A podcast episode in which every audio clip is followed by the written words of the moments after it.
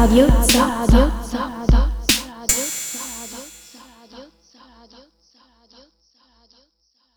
Scusi, lei chi è e di cosa si occupa? Mi chiamo Bianca Maria, e vivo a Siena e adesso eh, lavoro per un'associazione di promozione sociale e culturale, eh, quindi che lavora sia in ambito culturale, sia di corsi, sia di supporto alle categorie svantaggiate. Si chiama La Corte dei Miracoli di Siena. Tra l'altro stiamo facendo una bellissima raccolta fondi per il teatro, se volete partecipare. Ciao, sono Nicolò. Io adesso lavoro in cooperativa insieme nell'ambito della gestione dei rifiuti. Creiamo eh, metodi di riuso e di riciclo di quelli che sono i beni che andrebbero se no buttati. Le faremo sapere. Con questa frase si aprono le danze dell'incertezza, un passo più insicuro dopo l'altro. Cerchi qualcosa a cui aggrapparti, ma rimani instabile. Da una parte c'è chi può decidere, dall'altra ci sei tu. In mezzo resta sospesa una risposta.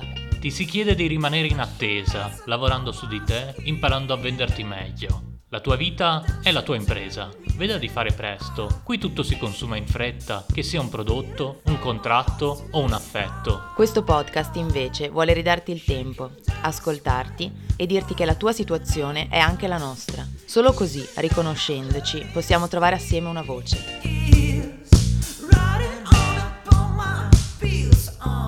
Le faremo sapere è il podcast di Fornaci Rosse. Io sono E io sono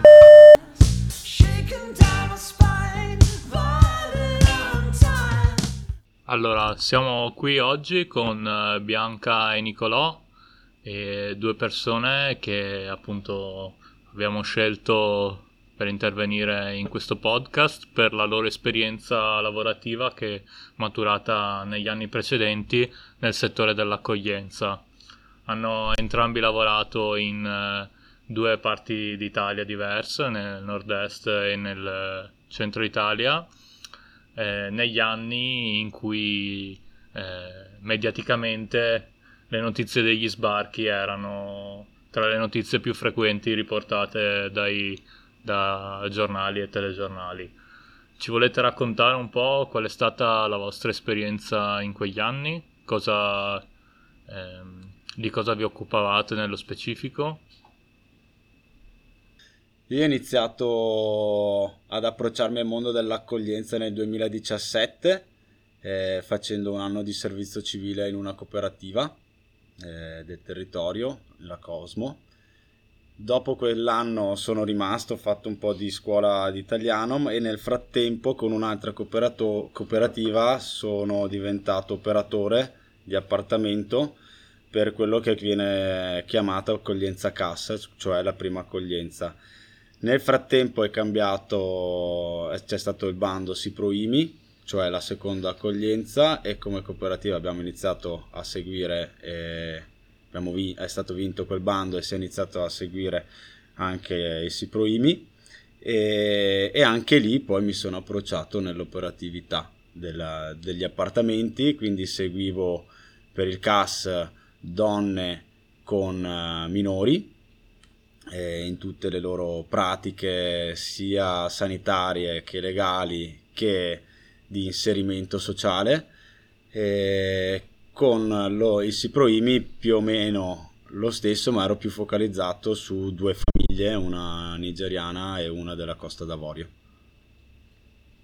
Uh, io in realtà quindi mi ricordavo male in realtà più o meno il periodo in cui ho cominciato era quello Ehm, vabbè, per me è stato un po' un passaggio post università, avevo fatto un master in mediazione, quindi cercavo un luogo dove fare il tirocinio e tramite uno dei miei professori eh, stava, era, aveva appena diciamo, aperto ehm, questa cooperativa che però era all'interno di un ONG più, gran, più grande che era Oxfam, eh, che appunto stava aprendo dei centri di accoglienza diffusa eh, nel territorio di Siena, per cui per accoglienza diffusa tutti CAS, quindi solo prima accoglienza, però comunque si intendono eh, non grandi agglomerati di persone, ma piccoli appartamenti sparsi un po' su tutto il territorio del bando a cui avevamo partecipato, quindi tutta la provincia di Siena.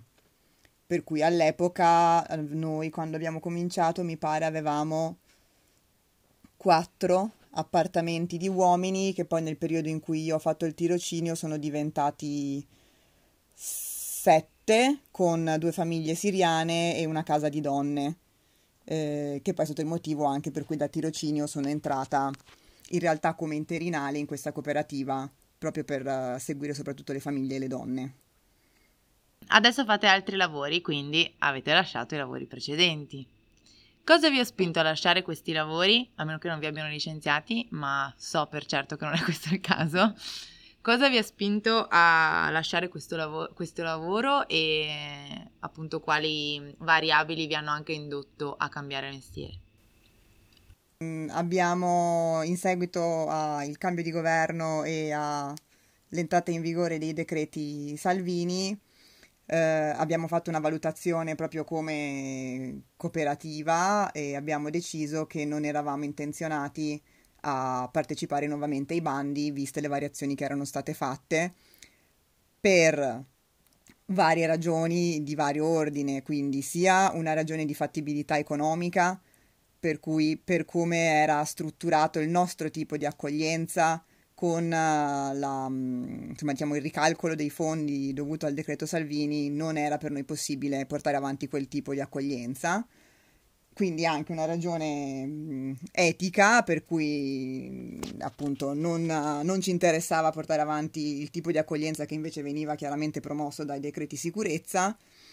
E, e poi abbiamo fatto anche delle riflessioni di sicurezza personale perché abbiamo ritenuto che il modello eh, di un'accoglienza più a dormitorio, se si può dire, proposto comunque dai decreti Salvini, in realtà avrebbe tolto una parte di relazione umana che era invece quella su cui noi avevamo investito come progetto e che secondo noi era anche quella che magari in dei momenti di difficoltà anche relazionale con gli utenti era poi il fattore che invece era stato tutelante verso noi operatori che lavoravamo lì, per cui se, non, se veniva a cadere quella dimensione di relazione, anche per noi probabilmente abbiamo pensato sarebbe stato più pericoloso e più difficile fare il nostro lavoro. Eh, io ho deciso di, di cambiare completamente mestiere dopo l'inasprimento dovuto ai decreti sicurezza, proprio perché il Avevo iniziato questo lavoro come scelta personale di dove voler stare in questo momento storico e con il cambio di, di rotta così forte, così marcato, non era più una dimensione di lavoro in, in cui par- di cui volevo far parte. Io facevo molte ore nel CAS, che è stata la realtà, la, l'accoglienza più, più toccata da, dal cambio di, di decreto, eh, dai, da, dalla mancanza di fondi e di base il mio lavoro se prima era molto legato molto legato appunto alle persone, agli inserimenti socia- all'inserimento sociale nel tessuto territoriale. A seguito di questo, dell'ultimo decreto, praticamente mi trovavo a fare solo accompagnamenti, a non avere eh, a impostare un lavoro in cui non era previsto l'errore, eh, quando invece con un, quando si lavora con una persona che arriva da, anche da così lontano, appena arrivata come quelli del CAS, eh, l'errore è fondamentale per costruire sopra poi altro. E quindi di base si stava profilando la, la un lavoro brutto per, per, me come persona in cui non mi riconoscevo più e in cui, lo raccontavo, mi, sen- mi sentivo un bancomat più che un operatore e in cui io seguivo le persone per pagare, ma questo voleva dire che le persone tendenzialmente non erano eh, quasi più libere neanche di fare la spesa, non c'era il tempo, mancanza di tempo, e, e di possibilità di errore vuol dire che far fare quello che vuoi. Quindi sì, come lo diceva bene Bianca prima, si puntava, si, si, è puntato a dormitori, a posti dove lasciare le persone e risolvergli i problemi e sperare che poi non ne nascano, quando invece a mio avviso questo crea solo che più problemi e li fa nascere. E quindi guardandomi dentro ho deciso di, di non far parte di questo sistema di accoglienza perché non ci, non mi, ci riconoscevo più. Sì, allora avete, oltre al, diciamo, al, alla comune ragione che vi ha spinti a lasciare eh, il lavoro nel settore dell'accoglienza, avete citato entrambi quello che probabilmente è il, il tratto caratteristico di un, di un, lavoro come questo, ovvero avere a che fare con le persone, avere un lavoro basato sulle relazioni che si tessono con, eh, con, eh, con le persone. Da questo punto di vista, com'era eh, il lavoro nell'accoglienza? Com'era, diciamo, avere a che fare con persone che spesso venivano da, immagino, da storie traumatiche e ecco, se c'è qualcosa che vorreste raccontare in questo momento che probabilmente chi non, chi non ha lavorato in ambiti del genere non conosce e che invece vorreste divulgare? Pesante era pesante.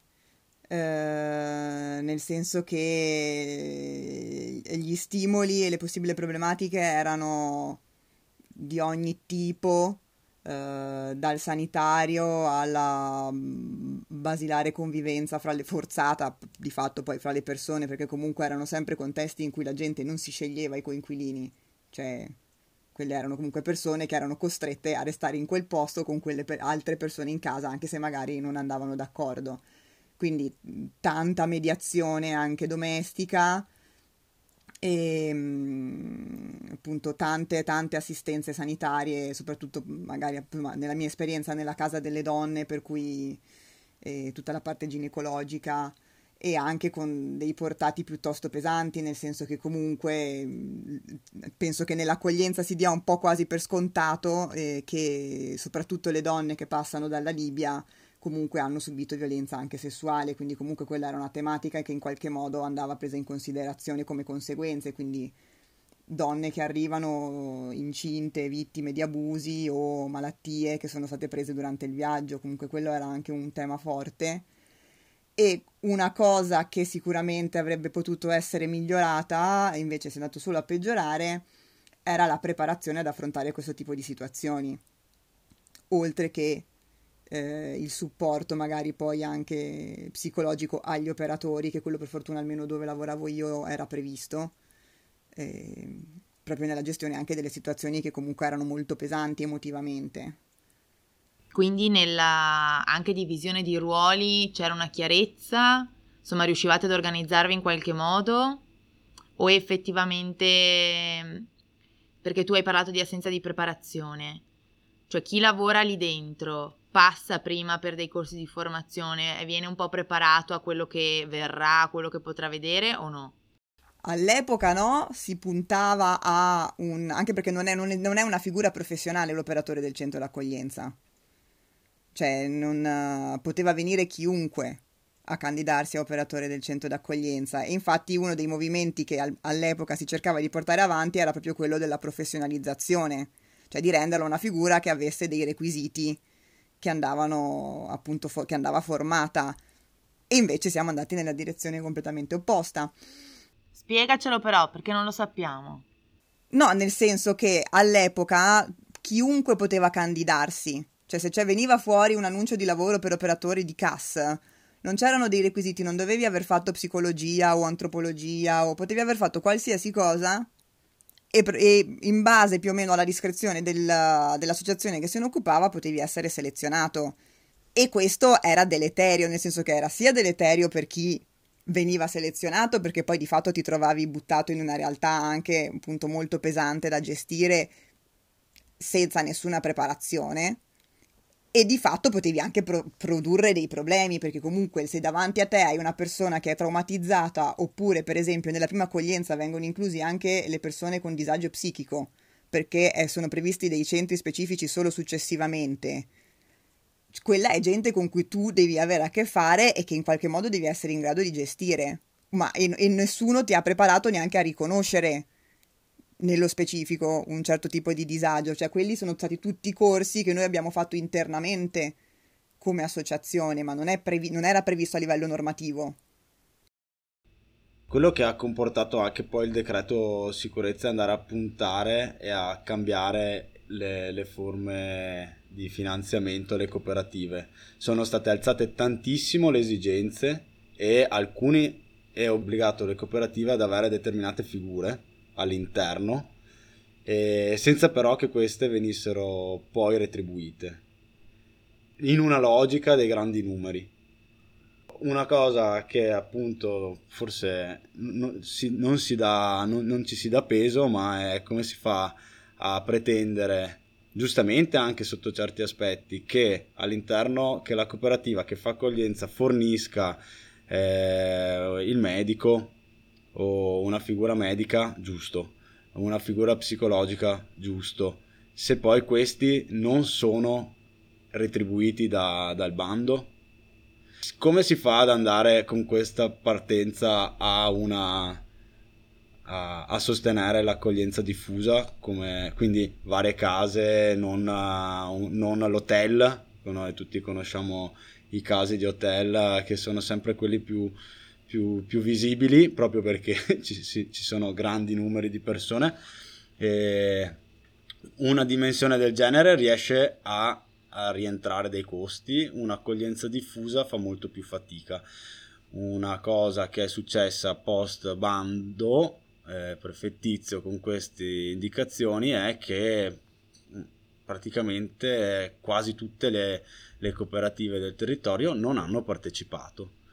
E cosa, è messo, cosa è successo? È che non, non partecipando c'è stata una redistribuzione forzata all'interno delle cooperative del territorio che non, non, avevano neanche la forza di assorbire tutte queste persone e quindi c'è stato un, un grande caos, eh, non eri preparato a, a, ricevere 10 persone in più o come le gestisci, le case, tutto ha portato a una grande improvvisazione e a un grande sobbarco di, di energie per... Eh, perché non è che, che poi tutto questo ti costruisci la villa in Sardegna più persone, anzi, cioè vai a creare una situazione di, di stress ne, negli operatori che poi economicamente quelli ti puoi permettere mm-hmm. e quindi quelli rimangono e anziché fare un lavoro non individuale ma con dei nuclei, con delle persone, seguire, ci si ritrova a lavorare e a seguire gruppi, a non accorgersi di situazioni critiche quando il tuo ruolo è proprio quello di essere il primo osservatore eh, e di riuscire a intercettare situazioni eh, traumatiche che non arrivano. Sulla, sulla parte traumatica, un altro aspetto del decreto sicurezza è stato quello di togliere il permesso di soggiorno per motivi umanitari. C'è stata una grande mediaticità all'interno dell'accoglienza. Solo chi scappa da guerre solo stanno, non, non, non sono paesi bombardati, quindi non ci sono guerre, senza però prendere in considerazione migrazioni legate ai cambiamenti climatici, ad esempio, o non è una bomba che crea una bomba, non solo, ci sono conflitti più interni, difficili da... È stata ridimensionata anche il numero della commissione, con il decreto sicurezza all'inizio c'erano delle persone professionalizzate all'interno del, di ogni commissione territoriale, che era, vado un po' a memoria, eh, comunque un membro de, della prefettura, uno della questura e poi uno de, di, una, di una ONG, mi pare, però non mi ricordo chi. Comunque erano cinque figure, poi sono state ridimensionate a tre, eh, sobbarcati, sobbarcati di lavoro e quindi le, le richieste eh, venivano, dovevano essere evase velocissimamente, senza un approfondimento a, a, a storie e senza che poi eh, il tempo che ce n'è di tempo perché comunque il sistema di accoglienza è, te- è, lungo per, perché l'Italia su quest- sulla burocrazia è lunga e quindi può essere un buon tempo speso o un tempo speso in maniera cattiva. Male. Si è andato in una direzione di non occupare quel tempo in maniera eh, come dire in maniera giusta, investire su quel tempo, avere, avere- costruttiva, avere il tempo per indagare, per, per anche far capire cosa, da- cosa, cosa ti è successo. Eh, non sempre chi scappa arriva consapevole eh, di tutto quello che l'ha portato a scappare. Magari per una, un esempio, una storia che a me ha fatto molto specie proprio per capire su, sull'importanza di avere il tempo per approfondire questi argomenti è sto, sto ragazzo che, veniva, che scappava dal, Sen, da- dal Mali e, e scappava per via della siccità. Tecnicamente la siccità non ti dà adito a nessun tipo di protezione umanitaria. Avendo tempo, perché era agli inizi, facendo tutta una serie di colloqui, si scopre che in realtà lui veniva dal nord del Mali, un territorio conteso con gruppi fondamentalisti e la siccità della sua regione non era rea- realmente dovuta alla mancanza di pioggia, ma a un sistema di corruzione delle forze dell'ordine con, questo, con questi gruppi che andavano a togliere l'acqua apposta con costruzione di dighe eh? e lui si ritrovava in questa situazione che non aveva più acqua per... eh, lui viveva in, in campagna, era un agricoltore, quindi immaginiamoci una persona che non ha ri- riesce a interpretare quello che sta succedendo, ma non tutto.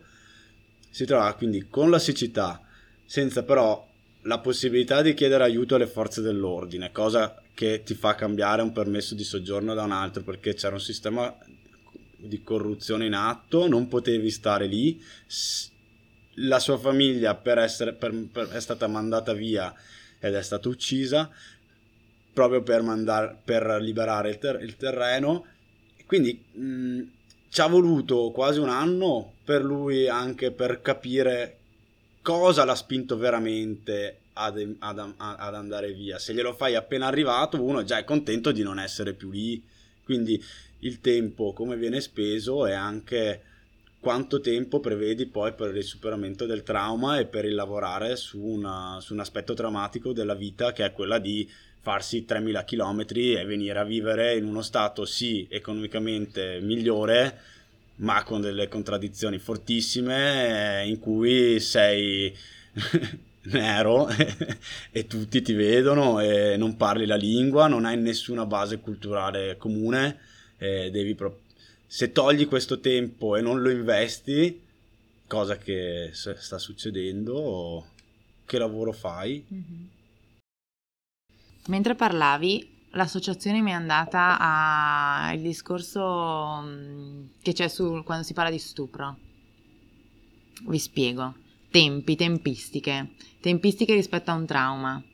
Qual è la grande polemica che c'è ultimamente? È se dopo dieci giorni, cioè se una si accorge dopo dieci giorni di essere stata violentata, ha senso crederle, non ha senso crederle, com'è che ci, siamo, ci abbiamo messo così tanto, eccetera, eccetera, come se capito? Si richiedesse a eh, una persona di essere assolutamente consapevole, assolutamente lucida sul fatto che sta succedendo qualcosa.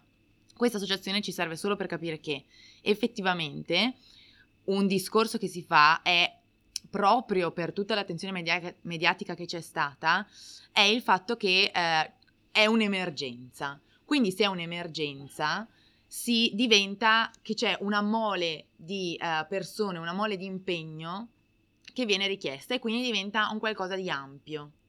In questo ampio però c'è anche lo specifico, c'è anche il dettaglio e il dettaglio sono le persone e le storie di queste persone. Quindi effettivamente perché, cioè alla fine tutti i lavori ehm, di accoglienza, tutti i lavori di cura se vogliamo, tutti i lavori che hanno a che fare semplicemente anche solo col rapporto umano, cioè il fatto che tu lavori con delle persone, richiedono delle tempistiche che sono delle tempistiche umane e quindi non delle tempistiche che devono rientrare o che possono in qualche modo rientrare all'interno di un qualcosa di eh, già regolamentato, ok? O meglio, questo lo puoi fare dopo un tot di anni che questo processo è in atto, in cui l'esperienza ti dice che ci vuole un tot di tempo. Ma se questa, se questo lavoro è nato principalmente in mod- in- nel modo così come l'avete fatto voi, in una situazione in cui lo, l'avete imparato facendolo di base e non c'era bene o male nessuno che vi dicesse, stav- cioè anche i vostri responsabili immagino lo stessero imparando facendolo insieme a voi o comunque nelle tempistiche, cioè con quei tempi lì abbiano imparato effettivamente le regole del gioco facendolo mentre insegnavano anche a voi a farlo. Le richieste che vengono fatte sono richieste improponibili, ovviamente richieste che vengono dall'esterno. Se fosse per voi, che cosa si potrebbe fare perché questo lavoro possa funzionare in qualche modo e perché effettivamente l'accoglienza sia un'accoglienza effettiva? E domandone.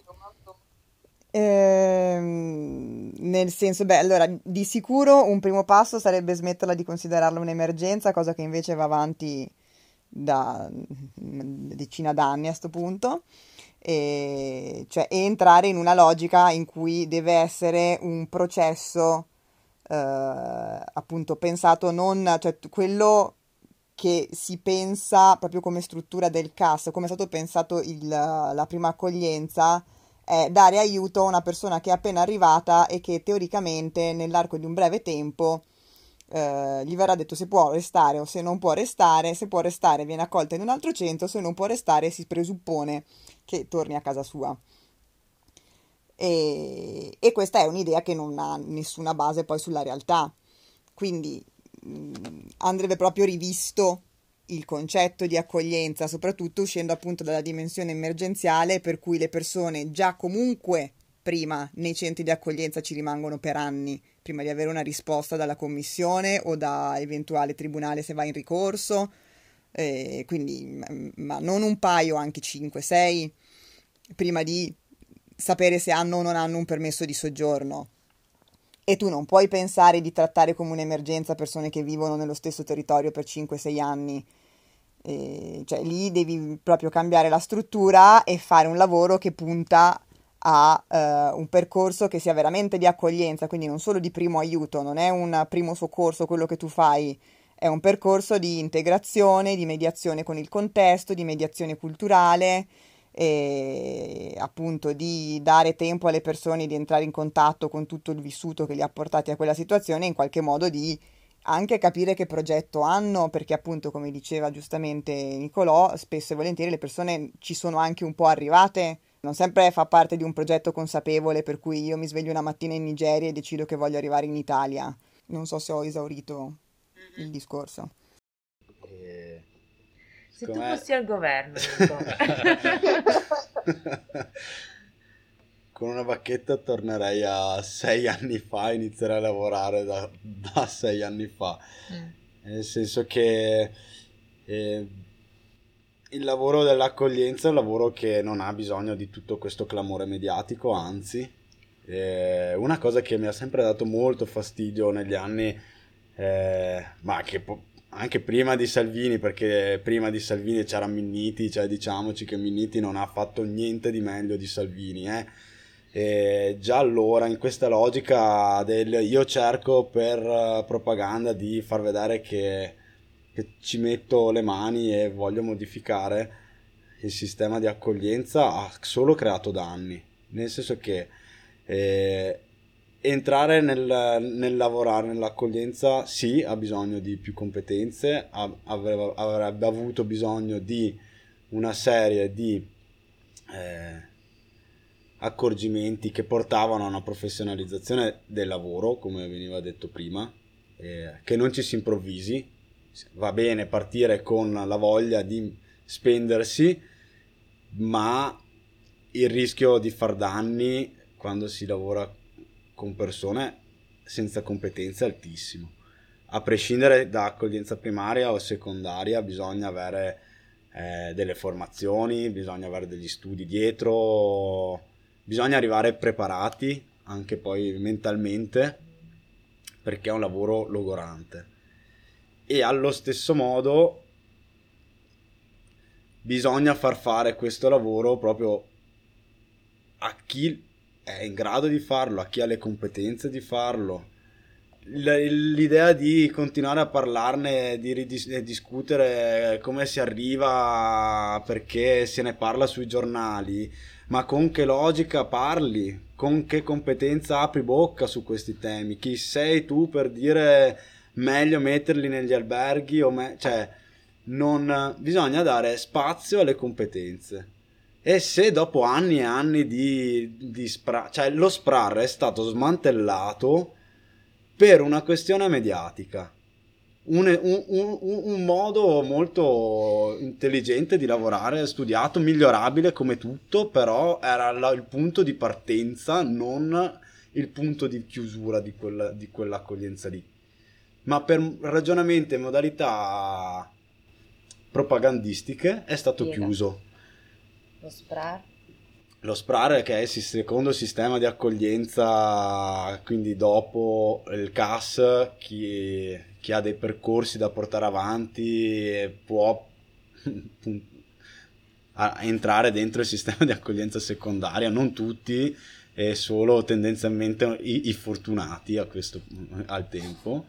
Però persone più vulnerabili, persone che avevano bisogno di non essere eh, perché con il cast a un certo punto finito il periodo finisce il periodo e sei fuori. Ti, in base a sempre come hai giocato le tue carte come ti è stato permesso di giocare eh, le tue carte sei fuori. Persone più vulnerabili metti, immagina un ipovedente eh, ha bisogno di essere seguito di più del tempo di... anche perché durante il CAS tendenzialmente è uno stallo alla messicana in cui continui a fare due passi avanti e un passo indietro perché poi non ci sono i documenti, perché poi non ci sono...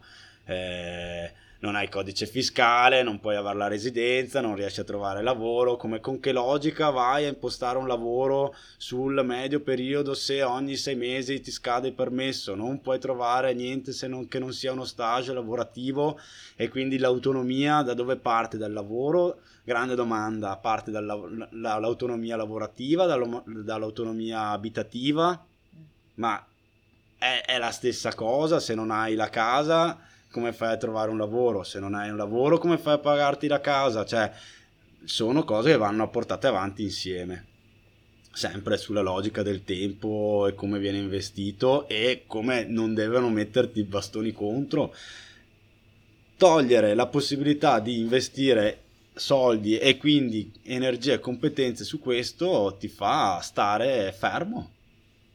E quindi io ripartirei da ragionare un attimo su, su, degli, su un'analisi un po' più seria di quella che può essere eh, un'analisi politica e basta, perché l'analisi politica è fondamentale, ma arriva, deve avere delle basi che ti vengono date da chi ci lavora, da chi ha studiato come si fa integrazione su un territorio. Ogni territorio è diverso, quindi devi mettere in, ma- in, in, moto, fare integrazione a Milano, fare integrazione a Siena, a Vicenza, nel nord-est, nel sud, è completamente diverso, bisogna sviluppare l'accoglienza in modi eh, diversi e devi avere la possibilità di farlo. Questo eh, non può nell'ultimo momento per crisi anche politica, di, cioè proprio come la politica come non come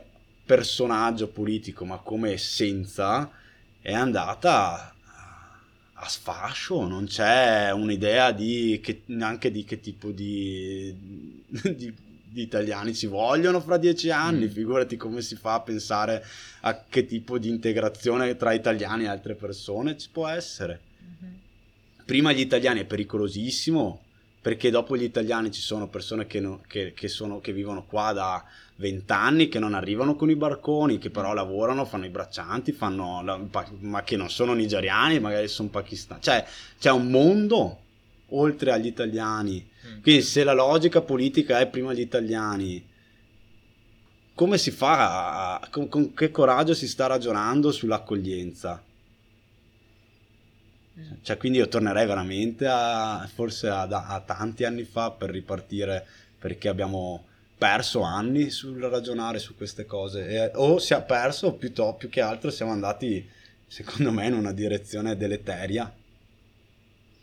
E a proposito di questo, io mi riaggancio con una domanda che in parte abbiamo rivolto a, a tutti gli ospiti de, delle altre puntate, che riguarda il riconoscimento sociale del, del, lavoro, della professione che si svolge, perché appunto slogan come prima gli italiani o eh, la stessa idea di emergenza migratoria, cosa ci rivelano? Ci rivelano appunto che viene fatta appunto politica sulla, sulla pelle delle persone che attraversano il mare e campagne elettorali si giocano su, eh, sul numero di persone che sbarcano, si gioca sulle paure de- degli italiani, di chi ha già qualcosa e teme di perderlo.